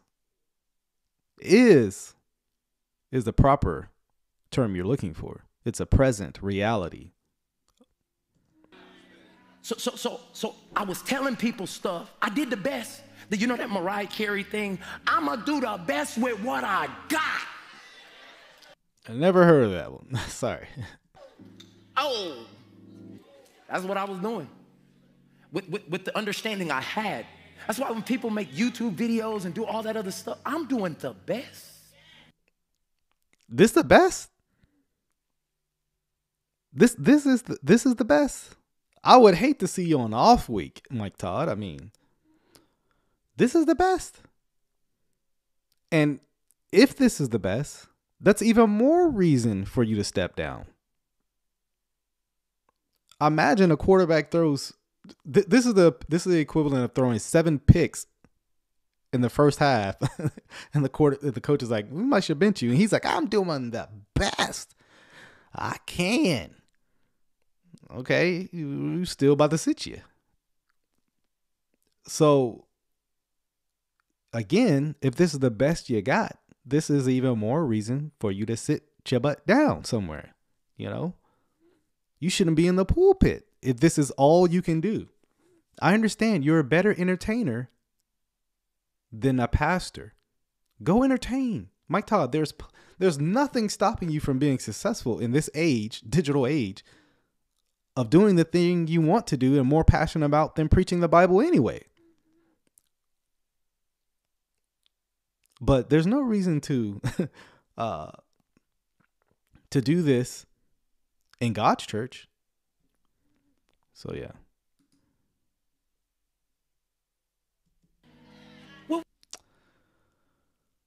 Someone says, I was done with K when he called Mike Todd a pastor with a physical location and international membership and over and you're clearly purposely misquoting. I don't even know what you're talking about. I call him pastor because I'm actually being gracious when I call him pastor because I actually don't think he's a pastor. So. What I got? If I'm wrong, if I've done something in error, if I've messed something up, the Holy Spirit and my accountability can correct me. You making a YouTube video doesn't help me. Now, I think that's shots at Allen Parr. I don't think it's a me, little old me, but I think it's about Allen Parr. He has the bigger platform, so I'll be humble enough to say it's probably about Allen Parr. Um, let me go back and uh, hear what was said again. If I'm wrong, if I've done something in error, if I've if you're wrong, if you've done something in error, that's not the same humility that says you might need to see. All this is not actual humility. It's like you slap your wife and it's like, if I've done something wrong, I'm sorry. Wait a minute. It's, it's not if you have done something wrong. You've preached a false message on the Trinity. And and and and again, this is not taking false doctrine serious. Cuz uh, look, if I'm in the same shoes, if I preach messages where I look, I didn't know what I was talking about, I would have to take a long sabbatical at least, at the very minimal, till I'm able to get back in the pulpit and to preach. At the at the max, I mean at the I would argue the most biblical thing to do, yeah, I'm probably not called. Because I just play games in the pulpit. Right? I I, I just like to joke around and play games when I'm up in this pulpit. I don't really get Bible. I just I just want to play with the Play-Doh and the Chick-fil-A sauce, right? I don't really preach the text. Really. And even when I do, I get it wrong clearly, like saying pre- precept means pre-thought. I don't really know the Bible. That's what I would do if I was in Mike Todd's shoes. But notice he actually, sh- this is a constant. Guys, you want to know if you have a bully in the pulpit, a spiritual abuser, someone who actually does not, is not humble? When they're wrong, they shift the blame. I'm learning a lot about that in a book I'm reading. They shift the blame rather than just owning their sin. This is not humility. Notice what he does. He shifts the blame to other people. Mess something up. The Holy Spirit and my accountability can correct me. You making a YouTube video doesn't help me. Well, clearly you're not listening to anybody the Holy Spirit, your accountability, or the people making YouTube videos. You know? Kanye was right about you Christians. Okay, I don't Kanye. I don't know if he should be Kanye advising uh, Kanye on spiritual matters, giving his state. But anyways, yeah, Gaslight 101. My wife said, has he ate the sauce yet? Chris played for me yesterday. I couldn't even listen or look why he was in that sauce. no, he hasn't played it yet. I'm about to play it next. But yeah, it's it's not humility. You don't pray for me. You don't ask God, let there be illumination or light. Yes, I do. But you refuse to listen to any of that. Next step uh is removal. He says, What book are you reading? I, I believe it's called Bully Pulpit by uh Kruger. Star Fisher says, playing the video and misquoting to support your own agenda is far more problematic than a man who was raised in a church saying he has never heard the kingdom message preached this way. Playing the message, playing the video and misquoting. What did I misquote? I literally played him saying it. What what did I misquote? See, this is what Mike Toddites do when when you review. You're mis you're misquoting him. I'm literally playing him in the video, saying the thing I'm critiquing. So please be specific. Otherwise, you're just slandering. And God hates slander. Thanks for the super chat. Mary says, praying for wisdom and endurance for you, Chris. Blessings. Thank you. God bless you. You want a follower, and you doing it in the name of Jesus. I don't know where this is coming from, but you are. This is the. this is the old uh assuming motivations line, right? Assuming your motivations. Well, if you're making a video, that means you're doing it to gain a following. How how, how this is very uh arrogant when you think about it. Cuz it's it insinuates you need Mike Todd to gain a following. Right? Because he didn't apologies in the way that satisfied your flesh, you're mad hurt well, I've been doing a been going on this video for an hour plus and I just played this part of the video. But I'm not hurt. I mean, I'm doing fine. I'll get off of this live afterwards and go along with my day. But again, this is not what an apology looks like. Again, if someone wants to curse you out, you wouldn't accept the Mike Todd apology. If I did something wrong I'm sorry. You wouldn't accept that apology if someone uh, offended you. You have higher standards for yourself, I'm sure. So yeah. Working against the kingdom. And so he says, you know, making a video against him is working against the kingdom. Well, Mike Todd, you're you're you are not the kingdom. I know you think you are. You're you've already pointed to yourself as the kingdom, but you're not the kingdom. Again, if it's physical and you can point to it, it's not the kingdom. We've already sh- shared that from um, from scripture. Yeah, him and uh, Marcus Rogers have the same tactic. Again, most false teachers, most cult leaders, and I'm not calling Mark Todd a cult leader, not even yet. Um, most cult leaders, false teachers, have the same tactics. Rather than addressing the actual error that they're doing, he couldn't just say, "Hey, I'm going to take the video down and leave it at that." He has to attack people who are addressing his error on the way down, and then he uses the qualifier "if." Mike Todd, there's no if about your false teachings. You have made numerous false teachings. Again, the humble way would just to say they're right about the false teachings I made. And I need to re examine those things and receive correction. But no, he has to attack them and assume motivations. No, you know what? We can prove his theology is bad. Can he can he prove that my assumption is to gain a liking or a following? No, he's assuming that. He's assuming that. Star says, "Who's misquoting God?" Mike Todd. I've, I've, I've literally provided examples. I provided examples. She says the issue. I'm assuming this is a she. The issue is church folks pointing at other church folks saying they are a distraction when in actuality, fo- folks pointing the fingers are the distraction. See, so you're not allowed to actually make. I mean, this is a self-refuting statement because she's pointing fingers at us.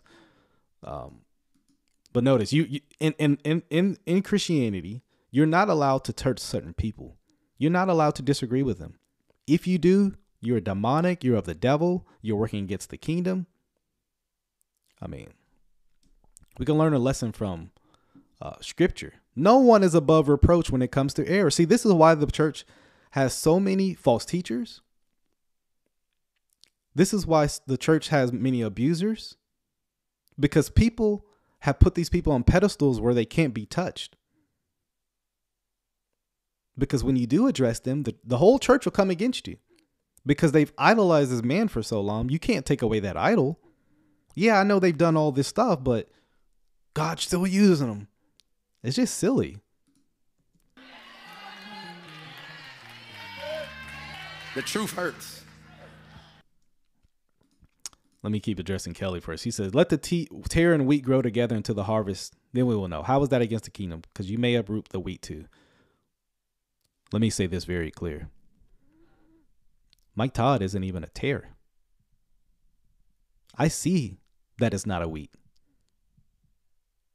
Ultimately, what you're saying is don't address false doctrine. But how does this how does this actually play out in scripture when we have do we see your method in scripture? And what I mean by uh, when people are clearly preaching false doctrine, do we see the apostles just saying, well, they're just preaching false doctrine. We'll let the wheat and tare grow together?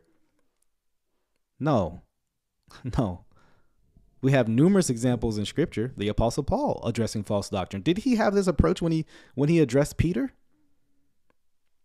Peter was actually a believer. He was part of the elect. He was wheat. Be careful of misusing a scripture that causes you to have a contradiction in the text. According to you, the apostle Paul was wrong for addressing Peter. Something to think about. When God shows me something, I'm humble enough. That's why Jesus tells us to cast our crowns. Take off all your titles. Take off all your success, all the zeros you made, all the awards and accolades. Take it off. When you come to the king of. Remember, guys, when I talked about pragmatism? This is a great example of it. And we'll get back to the video shortly. She says, There's so many testimonials of people repenting and following God after his teaching. Should we not rejoice in that? This is called pragmatism. It's working, right? It's working, right? Shouldn't we just, you know, let it be? Just rejoice? You know, Mormons say similar things. What about when this teaching contradicts the Bible? Should it not matter just because people are getting saved? I mean, I, I reject that a lot of people are getting saved, but it matters. Theology matters, and we're not pragmatists here. We follow the scripture, not Mike Todd. Take off all your success, all the zeros you made, all the awards and accolades. Take it off. When you come to the King of Kings, oh, I, I can't wait to teach this. He's not talking about some foreign land of kings. He said, I am the king of kings. Oh my gosh. I'm gonna say it one more time. I am the king of kings. There was just a transition that happened in London where the, the Queen of England died. As soon as she died, her heir was automatically made the king. Was he a king when he was born? Yes. Was he a king as a teenager? Yes. Why? Because he was a son or a daughter of the one who had the authority. I can't even preach it. But when we're talking about the kingdom, he, he's saying you, your life.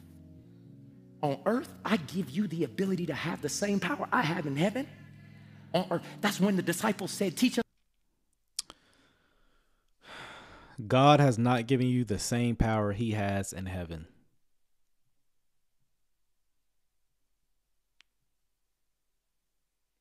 Someone said, Is he saying the congregation are kings? That's exactly what he's saying. The King of Kings is not referring to you. the, the, the point is, Jesus is the king of people who actually have kingship. So, of course, he has reign over everything. But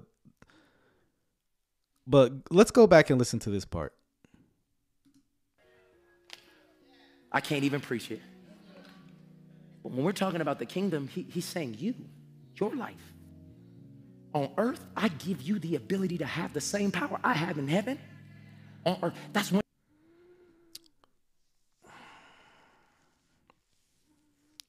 No, God has not given you the same power he has. Can you create a world ex nihilo? Can you raise yourself from the dead? Can you save millions of people? Can you command the angels what to do? Mike Todd, can you tell the waves, the winds where to go? Mike Todd, were you there when everything was created? Mike Todd, are you omniscient? Mike Todd, are you omnipresent? See, this is why it's dangerous. This is why this is dangerous. You do not have the same power as God. You are a man. You will die. You will stand before the King of Kings.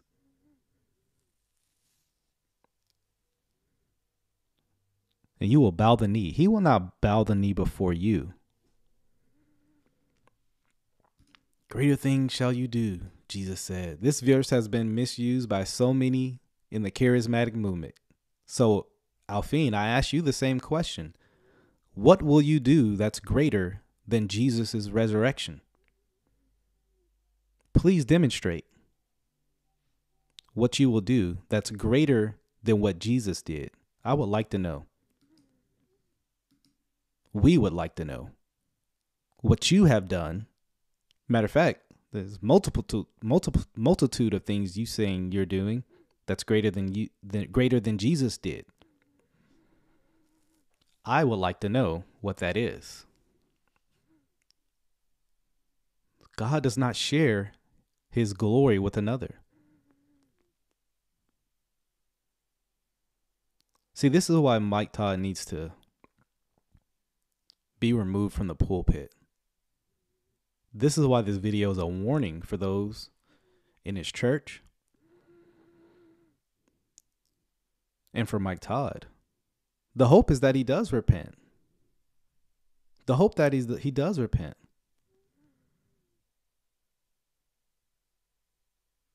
You know? Eric says Paul said he rejoiced even though they preach Christ for self ambition. When do we let it go? Just when do continue to call out? So here's the deal. Paul was addressing their motive. Paul knew their motive was wrong, but they weren't preaching false doctrine. Because we see how we handle people. We see how the apostle Paul handled people who was preaching false doctrine. He was addressing people whose doctrine was right, but they were doing it for selfish gain. So yeah.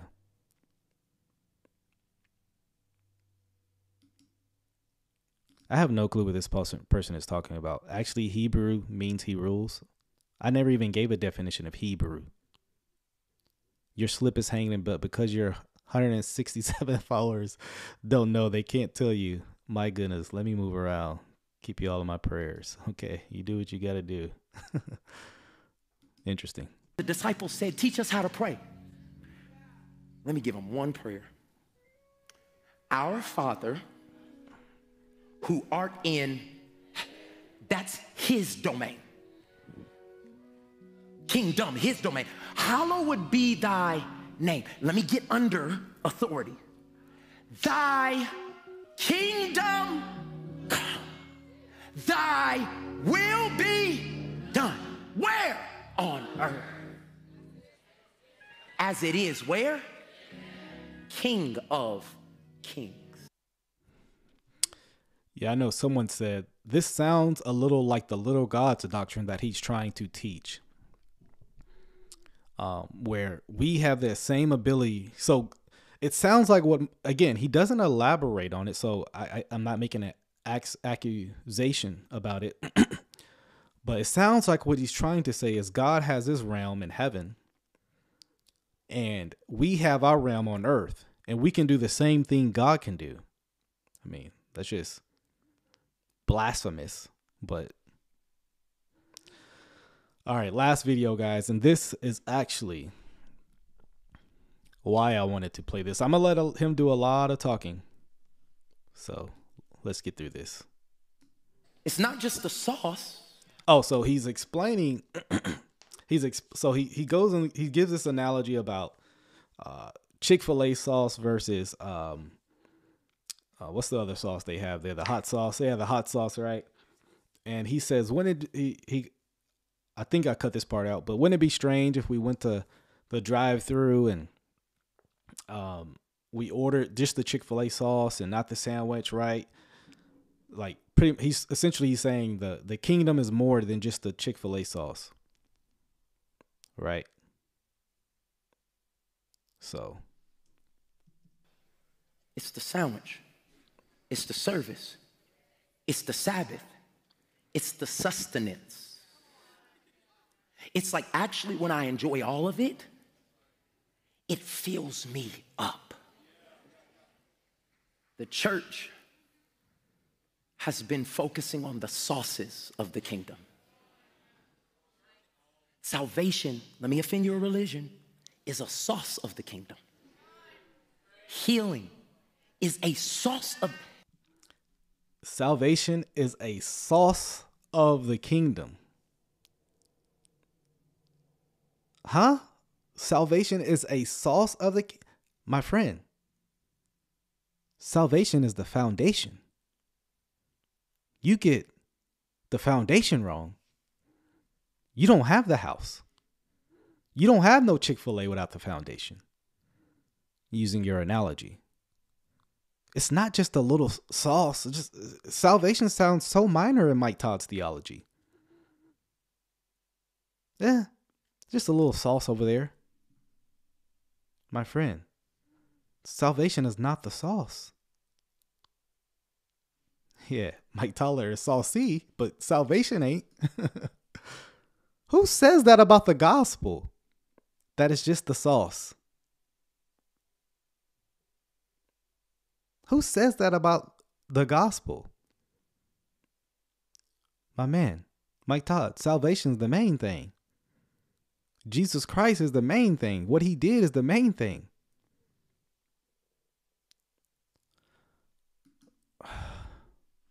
Yeah, I, I, gotta do it. St. Westbrook then. What?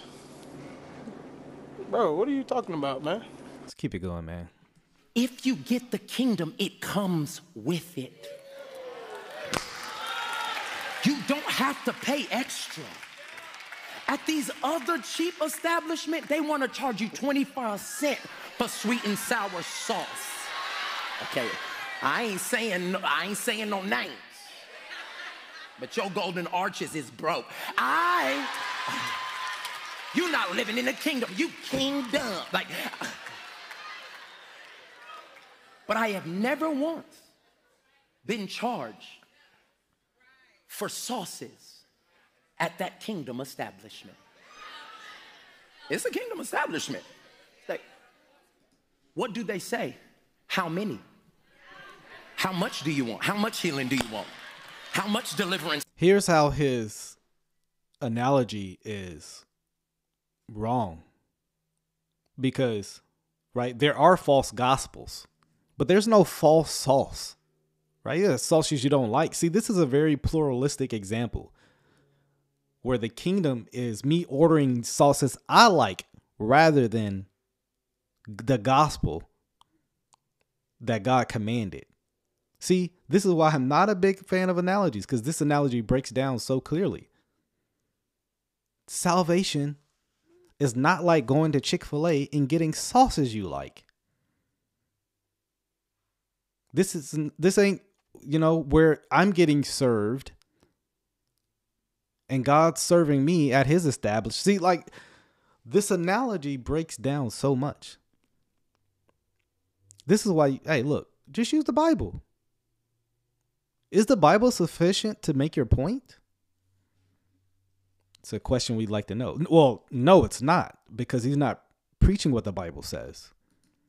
Do you want? You don't got to pay extra for this.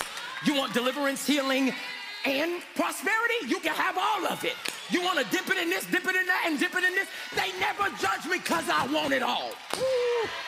Somebody shout, I want it all. I want everything that comes with the kingdom.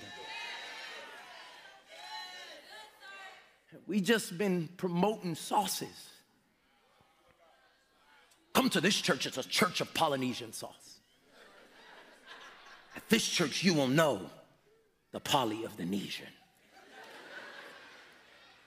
Come to this church, it's hot and spicy. This is the Buffalo Conference. If you need revelation, come to Revelation Ranch Church.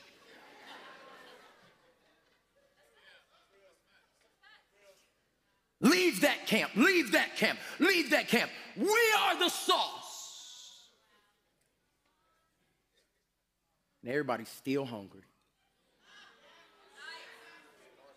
And the world don't want what we have because we starving. You don't The world don't want what we have because they hate who we have. Like I said, none of this none of this makes sense. Well, just and, and then you got churches saying we we're, we're the Polynesian sauce and this. No, you have a false gospel. See, th- none of this relates to anything that what we're talking about. Remember, this is I think this is a defense of himself still. Right? Uh, people making YouTube videos on him. So he's the Chick Fil A sauce. Look fool. You don't look happy. You walking around with your sauce mad. How they get blessed? How they get a chicken sandwich?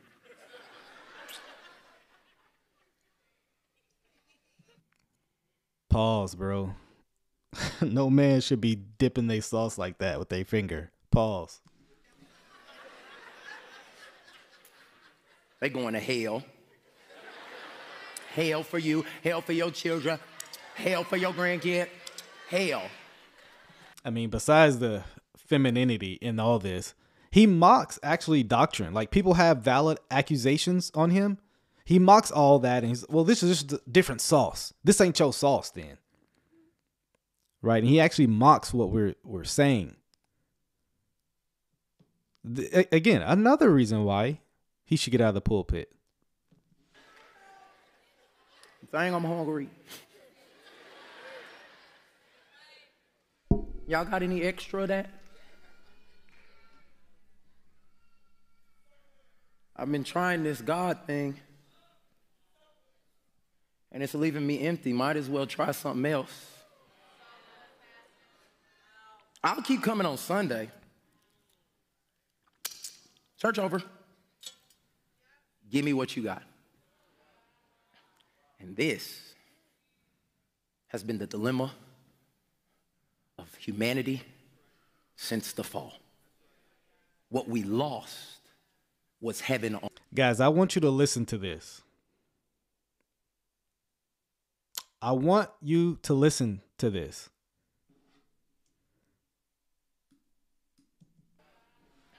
And this has been the dilemma of humanity since the fall.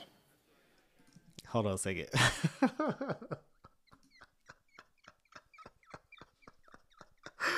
Bro, you should not be doing this to me, man. He said, I bet you the sauce he has is sweet and sour. Hold the sour.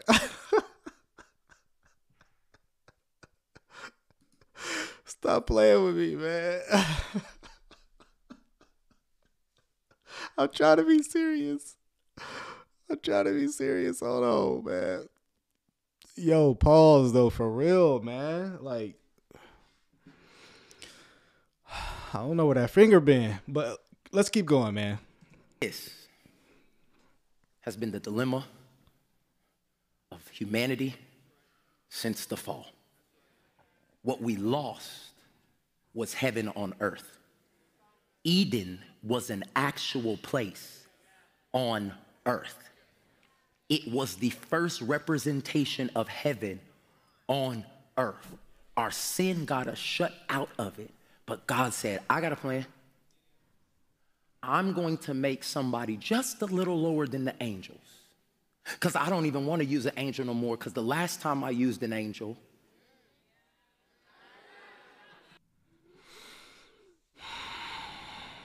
Now,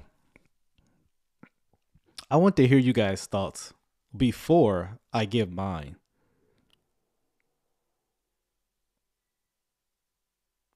I want to hear your guys' thoughts before I give mine.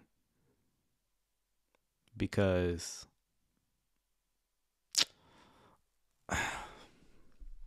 I had some issues with that. But I don't want to. Now, full disclosure, I played this section for my wife and I asked her, what did she think? I asked her, what did she think? Because I didn't want to rush to judgment. But because, you know, he never actually returns to this idea. Let me go back. got us shut out of it, but God said, I got a plan. So, even that, God said, I man falls, I got a plan. It's almost like God comes on from the from the spot. But I'll be gracious and say that's not what he meant, right? But watch this. I'm going to make somebody just a little lower than the angels. God made someone lower than the angels. Seems to be a reference to Jesus. God God God made Jesus. Now, it sounds like he's saying the Father created Jesus, and now we know that he do, he has said that the Father. Remember, he's he's talked about the son, the uh, Spirit being formed and fashioned. So it's not out of the realm of possibility that he believes the son was also created. But he goes further right here. Because I don't even want to use an angel no more. Because the last time I used an angel, I don't want to use an angel no more because the last time I used an angel, does he think Satan was first used to in a redemptive purpose? He's like I said, he never actually returns to this idea. So it's actually this this section right here raises so many questions on his view of Satan, man before the fall, and Christ being some form of a created being. I, I, I honestly don't know right? Satan was never used in this way and and and Jesus was the replacement. uh, someone says he's think he's talking about Adam. Well, I, Adam was never even used in that sense. Yeah, so the father is correcting a mistake. Yeah, I mean, like I said, this raises all sorts of questions. Let's go back and let's listen to it here with that in mind. Was heaven on earth. Eden was an actual place on earth. It was the first representation of heaven on earth. Our sin got us shut out of it. But God said, I got a plan. I'm going to make somebody just a little lower than the angels. Because I don't even want to use an angel no more, because the last time I used an angel, the last I don't want to use an angel no more because the last time I used an angel, Satan was wasn't used in. So it sounds like what he's saying is I'm going to send Jesus to replace what Satan should have done. That Satan was never to be used in that redemptive play, uh, purposes.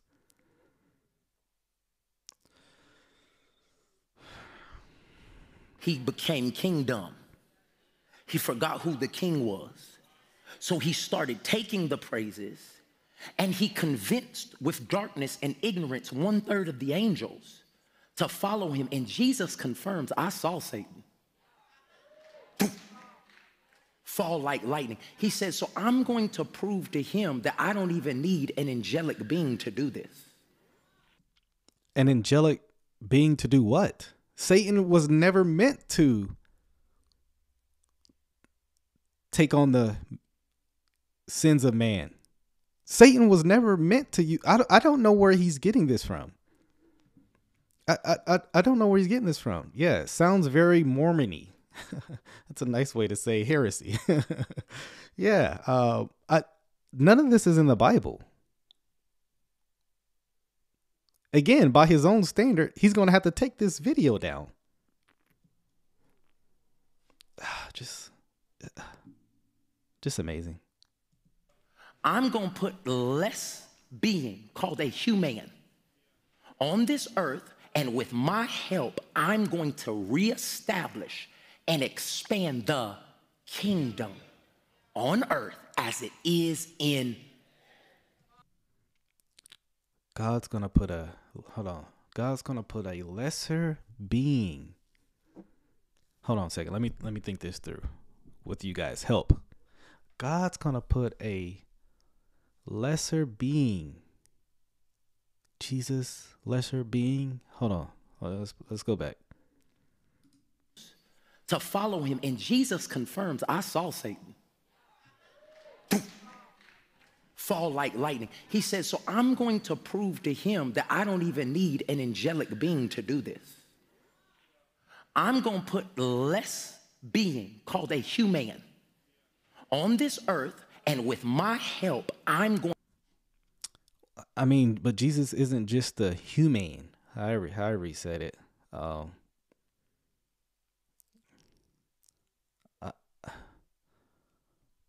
Jesus was the God man. He just He's just not. He's not just a man. Like I said, I'm not gonna harp on him too hard right there. I mean, he's already given us the Mormony quote, but um, yeah, Jesus is fully God and fully man. So interesting to reestablish and expand the kingdom on earth as it is in. See the kingdom? seek the kingdom, share the kingdom, and what's the last thing? Serve the kingdom.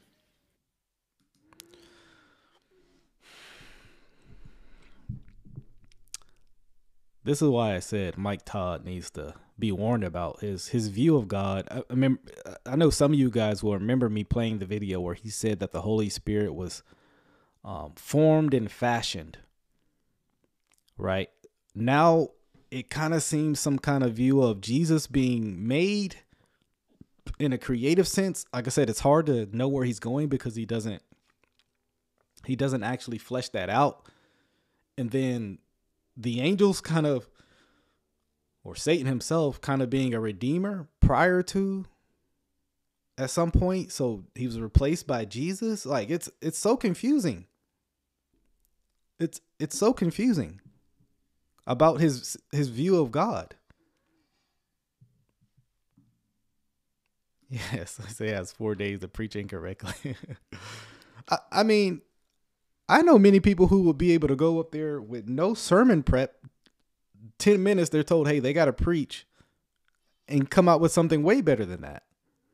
Um, yeah, he went from, yeah, this will definitely be confusing sitting there. Kingdom Sauce Angel, like your sermon notes. what y'all talk about? Um, uh, we talked about um, the Kingdom, uh, haters on YouTube, Chick Fil A sauce, angels. I I don't know. I don't know. I'm seeing what he's saying, I think. So if he believes Satan is a worshiper, he didn't fulfill his role because of pride, so he made humans to bring heaven. Well, that's not what he's talking about. He said he was replaced by Jesus. I mean, so I mean, I think it would be a little too gracious in that way. So clearly, he said Jesus is the one who replaced Satan. Um, unless you believe humans are the one that redeemed man, which is would be a weird view. Um, but yeah, I don't want those sermon notes. I mean, you can you can you can keep all yeah. Don't forget we're all dumb. Yeah, it's easy to preach to people when you just you just told them they're all dumb anyway. You know, Yes, this dude's sermon outline looked like a maze. My goodness, I can imagine the person writing that transcript. Did my pastor just say Chick Fil A sauce? And how, how do you how do you get the uh the effect the the finger smack effect in the transcript? you just put Chick Fil A sauce smacking good or something. I don't know, like it's like I said, man. I just I'm just tired of just the games, man. Just the games Mike Todd plays in the in the pulpit.